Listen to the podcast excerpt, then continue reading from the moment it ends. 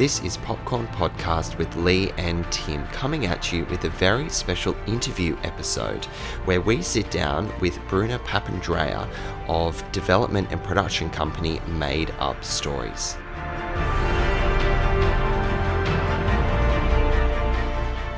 Now, Bruna is a real producing powerhouse. She's very experienced. She's an Australian.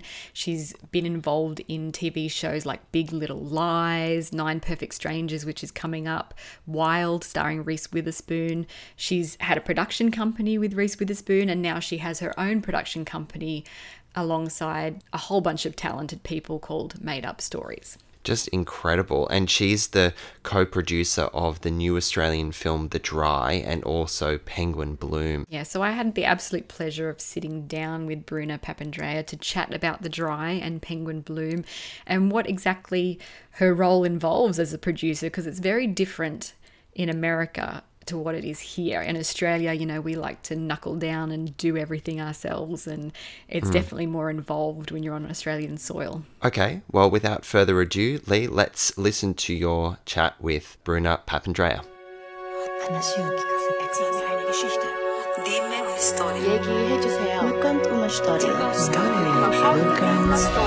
Tell me a story. How are you? Where in the world are you now? Are you up in Byron Bay? Is that no? Correct? I'm actually in Sydney for the, the, a few days. Oh, good. Okay. How's yeah, um, I'm going back to Byron this week. Yeah, I'm back and forth a lot. Thank God, it's a nice little flight. How's the filming going on Nine Perfect Strangers? It's going great. Yeah, yeah. Touch wood. We touch a lot yes. of wood all goes well. Does the restrictions make it a little bit more difficult, or has everything kind of gone pretty much back to normal? No, no, no. We still follow every single, like you know, we basically follow every protocol they would if we, as if we were shooting in LA. So, but yeah, it's become quite normalized. I think we test three times a week. I quite like it. I'm like, I always know that I'm, you know, hopefully COVID free. So I like I like the constant testing. How is it revisiting that world of Liane Moriarty with um, Nicole and a familiar team? Is it fun? Right. This is my fourth time in a row with Nicole. It's like four, literally my fourth time. Like there's not been one gap. I just realized the other day. It's so fun, you know, when you, you know, love your collaborators like David Kelley and Liane. And it was so fun when Liane came up to visit and it, it's great. And this is, you know, I feel this book's quite different to Big Little Lies. So it's kind of fun exploring this other universe with her. I'm a huge fan of Liane's books, so I'm really looking forward to seeing it. You've worked on some incredible international projects. How does it feel to be a driving factor in attracting such big international talent to Australia? Yeah, look, it feels good. It's it's a strange time, obviously, because there are also things that are bittersweet when you take a production from one place because you can't film there to bring mm. it to another. There's something bittersweet about it because thankfully people in the US are starting to go back to work and obviously the industry hopefully will start to recover. But you know, it's it's been pretty tough, obviously, for a lot of people. But it's great, you know, we've always shot here, as you know, we made two movies last year, but our hope was always to bring the big, some bigger international stuff here because I love it's my favorite place in the world, obviously to work. So to be able to bring like that big ensemble cast here is amazing. And then we're moving one of our other shows too. So yeah, it's been great. It's been great experience, fantastic experience. It's a huge boost for the industry as well in such a challenging year. Yeah, I think so. I, I, mean, you know, I think pretty soon it's going to be so busy we won't be able to get a group. But uh, yes, it's a, we were we were we we were very early, you know, in that craziness of lockdown to to get this show up and running. So it's been wonderful. You know, we only really bought our director and DP, and we've hired every single other person from Australia. Some, many of whom I've worked with before, you know, on different things. So it's been it's been great to to work with that group. That's amazing. Um, for people who might not be aware of what a producer exactly does, can you give me a top line producer for dummies? I make jokes because Jodi Matterson, who's our production partner in Australia, is amazing. You know, Australian producers, particularly, I think because we don't have that culture that LA has, which is like you either have to have a development track or a physical production track. You know, like that's kind of the way that America works a little bit.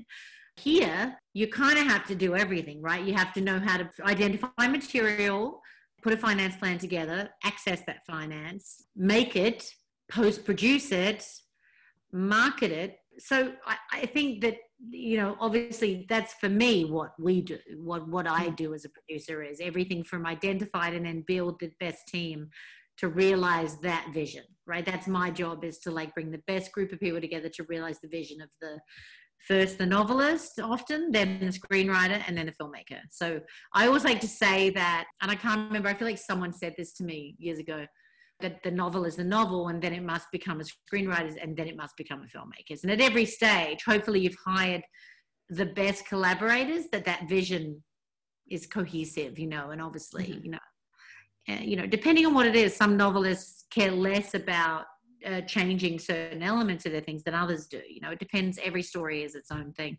But yeah, I do make jokes to Jodi, our partner, because I think she knows a lot more. She knows a lot about a lot more mm. than probably I do. They make jokes when I say, "Can I see a finance plan?" They're like, "Why? You wouldn't understand it." It's like, well, man, would I? Would I not really? Maybe I would.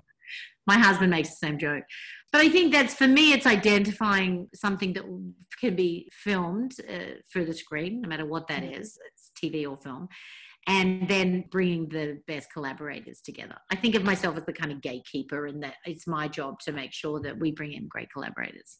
You've always been a big champion of heralding women's voices behind the screen and in front of the screen. Is that going to be the evolution of made up stories into the future? Yeah, yeah. I don't think we're going to change course now. No, I mean, you know, I say that. I mean, actually, our movie that's coming out, The Dry, falls a little bit outside of that. And I say this because it, it falls outside of it in terms of what people might perceive we do, but it falls inside it in that it was created by a woman as her debut mm-hmm. novel, Jane Harper. And, you know, we believe very strongly that women shouldn't be limited to telling stories about women either, you know, because men don't put themselves in any kind of limited box. No, never. They could they mm-hmm. can do anything they want. It's a little bit like audience. Like if I've made things with women at the center, they're like, well, the audience is female. I'm like, no, it's not actually. It's kind of everyone, you know. So we mm. battle this. We still battle it all the time. Same thing. Well, we're going to market to women. The truth is, even for something like The Dry, which obviously has a male protagonist, the female characters in it are so interesting. And it was created by a woman in Jane. So our, I think our um, mandate is broad enough that we can, like, if Jennifer Kent comes to me and says, I want to make a movie with a man at the center, I'm not going to say no to that because it's my job to empower her as a filmmaker. So that's kind of what we believe that um, and as we obviously evolve the company, it's also our jobs to continue to diversify in every single way, not just gender. You know, that's obviously another massive imbalance in our business that we have to help correct. I love that. I'm also a huge fan of adapting books for the screen. I love a movie that's been adapted from a book, mainly because there's so much sequel fatigue going on at the moment, like sequels upon sequels upon sequels. Is it a deliberate choice to predominantly adapt books? Yeah, I don't think it was a deliberate choice so much. My, you know, my first big job was working for Anthony Minghella and Sydney Pollack. And, and at that time, Anthony, you know, had adapted already, you know, The English Patient, The Talented Mr. Ripley. He was in the middle of Cold Mountain when I started working for him. So that's where I kind of discovered and got access to reading books pre publication. And mm-hmm. so mm. that's where I fell in love with that part of it. So I think from, in some ways, the beginning of my career, it's been such a big part of it and I love books. And for me, you know, just to have that kind of basis of, for me, just like creative inspiration of, and uniqueness of voice is often a great place to start. We do do originals too, but there must be a lot of risk involved in optioning a book that hasn't been published yet in the case of the dry yeah i mean risk i think the risk is more the novelist to be honest they don't know what you know like i mean i think it's really important it's you always just have to go on your instincts i've had books many books that we've optioned pre-publication that have gone on to become bestsellers. I've had many that didn't, but it didn't stop us making the film. You know, my movie Warm Bodies was a great example of that. It was it was no I mean he didn't have an agent, he didn't have a publisher.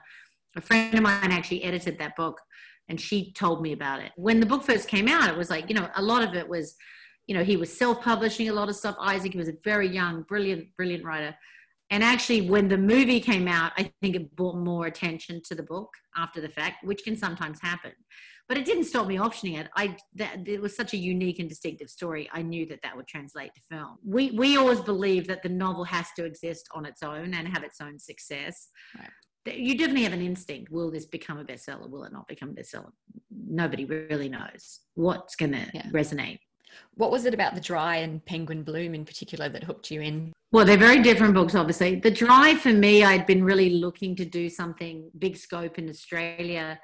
you know, that, that had an international, like that had a genre component, for instance, right? The Dry not only is this amazing character drama set in the middle of this incredibly drought stricken town, but it also had this massive mystery at the center of it. So I'm always looking for, you know, I kind of say I'm genre agnostic because I just love, like, I've never seen a zombie movie, but I made one because I fell in love with the character. Same in some ways with Aaron right. Yeah. I just fell in love with that character, what he was running from and what he was trying to find, and you know all those things.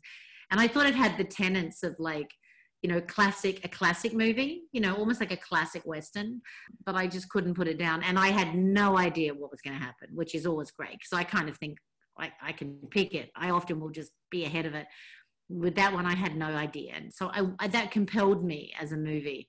And then with Penguin Bloom, which is obviously a photographic book with words, even before I read the book, when my friend Emma Cooper called me, um, and she'd already given it to our other friend Naomi, she was like, "Oh, you've got to read this book," and I was like, "I can't, I can't, I can't, I can't, can't do it. Too busy, can't do it, can't." Looking at the ocean as I said this, I remember where I was standing, and then she was like, "Just watch the tra- the book trailer that Cameron Bloom made." And so I remember watching that YouTube clip of the book trailer. It was two minutes, and I just remember putting, like, literally calling her up and saying, "I have to do this." because I was so moved by the uniqueness of that story. And then when I did read that book and Bradley's words kind of combined with Sam and Cam's and those photos, I was just, you know, it's amazing to see something so visual already. You know, normally we're reading books and you're kind of trying to imagine the world. When you see the book of Penguin Bloom, it's it's not a super big stretch to imagine how that's going to translate to film. But it was such an emotional experience because I just fell in love with this family and I'd never seen a movie like that. So that's kind of what I fell in love with in that case.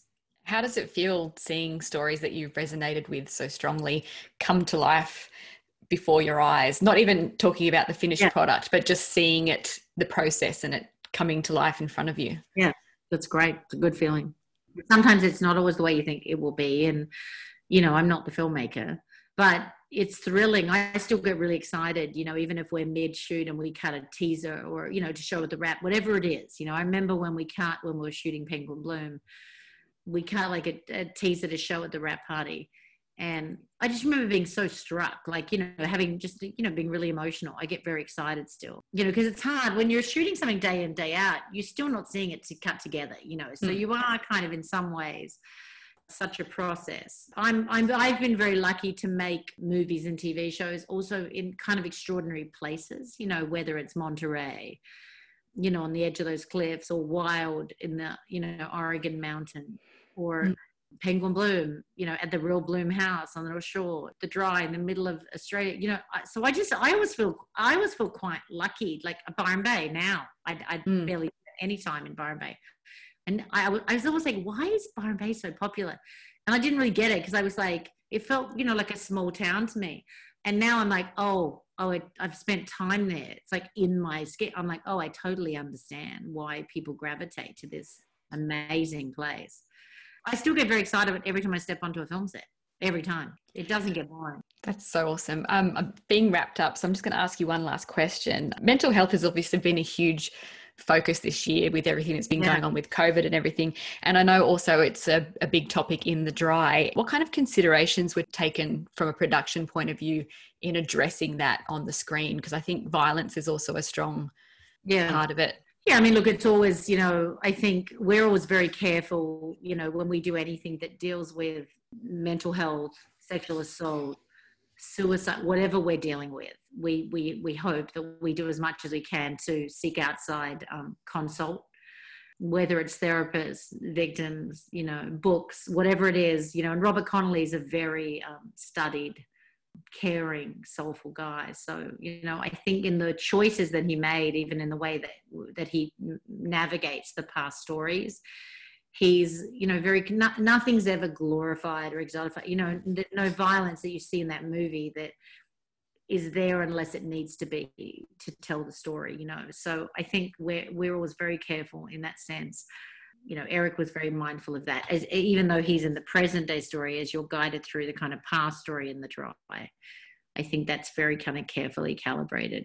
Everything i've dealt with domestic violence with big lies you know we we mm. do our best to make sure number one that people understand the resources available number two that you know we're portraying it in a way that is is uh, carefully considered also i might just sneak one last one in um, there's been so many movies pushed this year obviously and it's been a great year for cinema because of that what movie are you looking forward to seeing next year that's not your own Oh God, that's not my own. I'm kidding. I got to tell you, I'm really excited that I can go see Wonder Woman in the cinema. You know, like 1984. You know, I mean, with a bunch of girlfriends. Yeah, I cannot wait. I feel so lucky that you know we're going to be able to have that experience in Australia. Um, I feel very emotional. We we presented both Penguin Bloom and The Dry the other day, and we stood in that cinema, and I was very emotional. And it reminded me that cinema is not dead in that sense. People yeah. want to have that experience. I want to have it everyone I know wants to have it, and I think everyone in America is going to want to have it when the the country starts to recover. I know. Does that sound shallow? Of course, Wonder Woman. No, definitely Wonder Woman. the dry and then Wonder Woman. of course, the dry Penguin Bloom and then Wonder Woman. And then Wonder Woman. Yeah. Thank you so much, Thank Bruna, you. for your time. Thanks, I really appreciate it. Pleasure. Thank you. Dimmi un'storia. Racconta una storia. Tell me a story. Loved that chat, Leigh. That was so fantastic. She's really great, isn't she? Oh, she's so great. And look, there were so many things that jumped out at me, but one in particular, which was really refreshing for filmmaking and the content that we get as audience, is the fact that Bruna is looking for new and distinctive stories as her focus as a producer mm. to bring us those movies. And uh, uh, yeah, that was really refreshing to hear that that's how she approaches her role as, as a producer. I'm finding it really exciting that there's a focus on book to screen adaptations. Books are one of my favorite places to find really solid stories, and you know it's always going to be really, really well structured and really compelling. And she seems really engaged by that process as well, mm. finding a great story in a book and being that gatekeeper and bringing the right team together to be able to tell that story as a producer. Do you know what? I kind of want Bruna to be my best friend. She was so fun, wasn't she? She was so fun. Just really nice sentiment about her, uh, and a really great, really great interview. Now, don't forget to check out our review of The Dry, which is in cinemas now, and Penguin Bloom is coming to cinemas on January 7. Well, that was a very special interview episode of Popcorn Podcast with Leigh and Tim. Thank you for listening. Catch you next time. We have a website, popcornpodcast.com Go check it out. We've got all our episodes up there for you to listen to. If you'd like to get to know us a little better, there's an About Us section and we run giveaways, so keep an eye on the website for more information.